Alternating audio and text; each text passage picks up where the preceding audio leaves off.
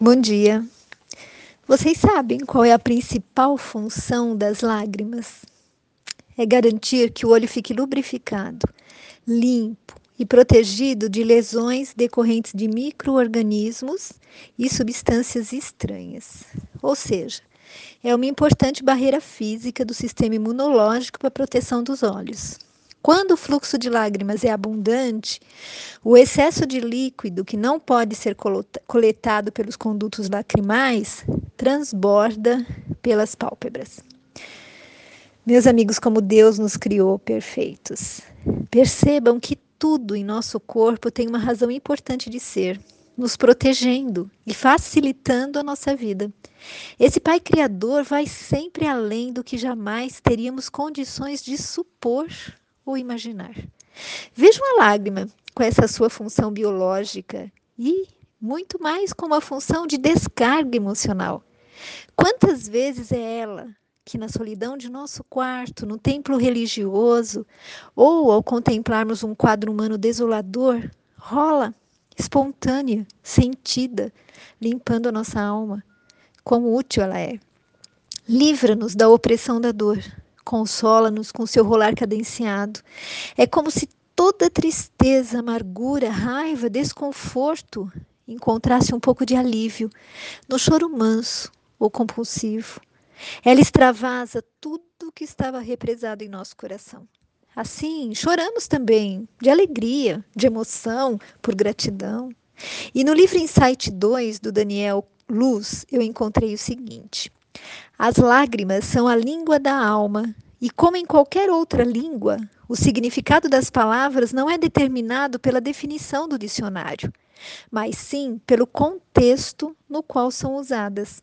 As lágrimas têm um poder especial de nos levar de volta no tempo, forçando-nos a prestar atenção à memória, descobrindo no passado o que precisa de cura e talvez de perdão de compreensão ou simplesmente de uma homenagem com uma lembrança cheia de gratidão. Elas são mais expressivas do que as palavras, também mais difíceis de esconder, pois os motivos que nos levam a chorar revelam quem somos. E Joana de Ângeles, de Valdo Pereira Franco, no livro Repositório de Sabedoria, ele nos eles nos trazem de forma poética e emocionante a trajetória purificadora aí da lágrima. Diz assim: Eu sou a pequenina gota d'água que está em toda parte do universo. Nasci do orvalho da madrugada. Fui encontrada numa pétala de rosa que, sendo beijada pela luz do sol, fez de mim uma lágrima. Encontro-me no doce olhar da criança, nos sonhos da juventude e na saudade do velho. Ando por todos os caminhos do mundo. Estou presente na alegria, na tristeza e no remorso, na dor e na saudade. Estive junto a Jesus e caí dos seus olhos quando ele disse: Perdoa, Senhor, eles não sabem o que fazem. Rolei na face de Maria, a Mãe Santíssima da humanidade inteira, quando ela viu seu filho amado abraçando o mundo com os braços da cruz. Estou nos olhos de todas as mães. Quando uma criança nasce, estou presente no seu primeiro vagido e acompanho-a nos caminhos da vida, do berço ao túmulo. O que mais me comove é o pranto do arrependimento, porque em mim brilha a luz da renovação que salva e edifica. Nos olhos dos felizes ou dos desgraçados, estou sempre presente, a rolar pelas faces da sombra e da luz. Enquanto houver pranto na terra, estarei sempre junto aos olhos das criaturas. Um dia, espero não seja muito distante, alcançarei a imensidão do mar para me juntar às lágrimas de toda a natureza, beijarei os rochedos. Em mim se espelhará o céu profundo ante a luz do sol e ante o brilho das estrelas.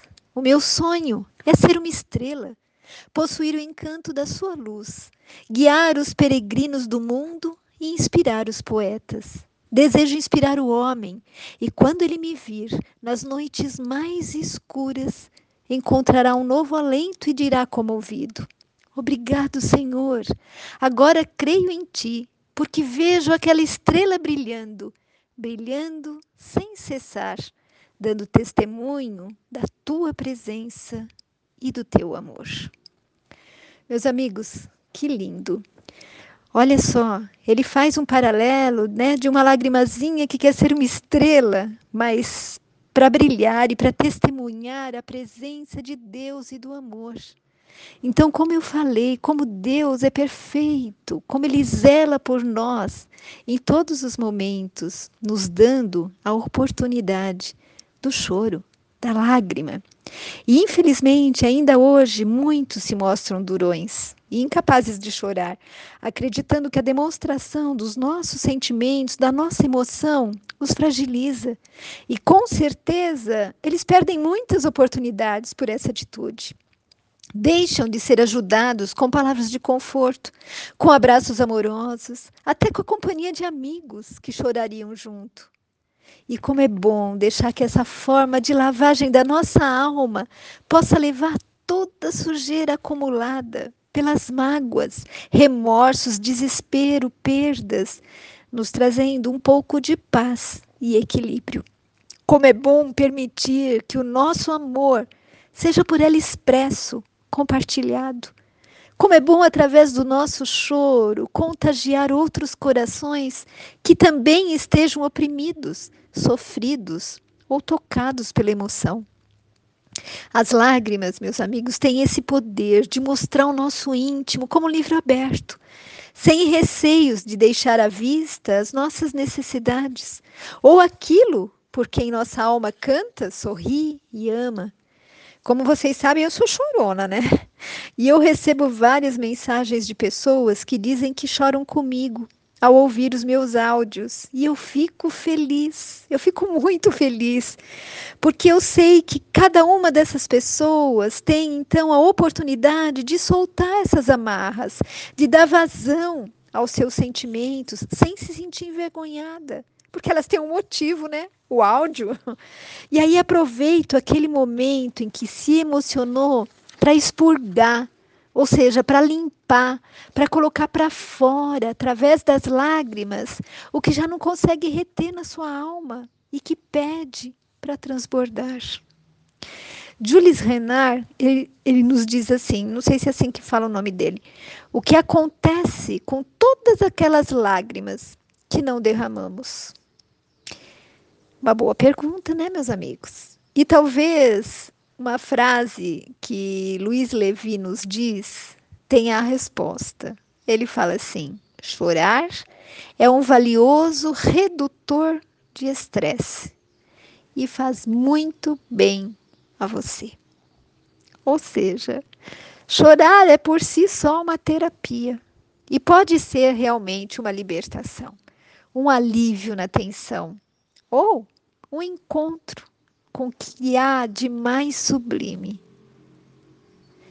Então, meus amigos, não tenham vergonha de chorar.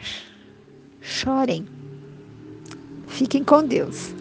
Beijos de quem se preocupa com você.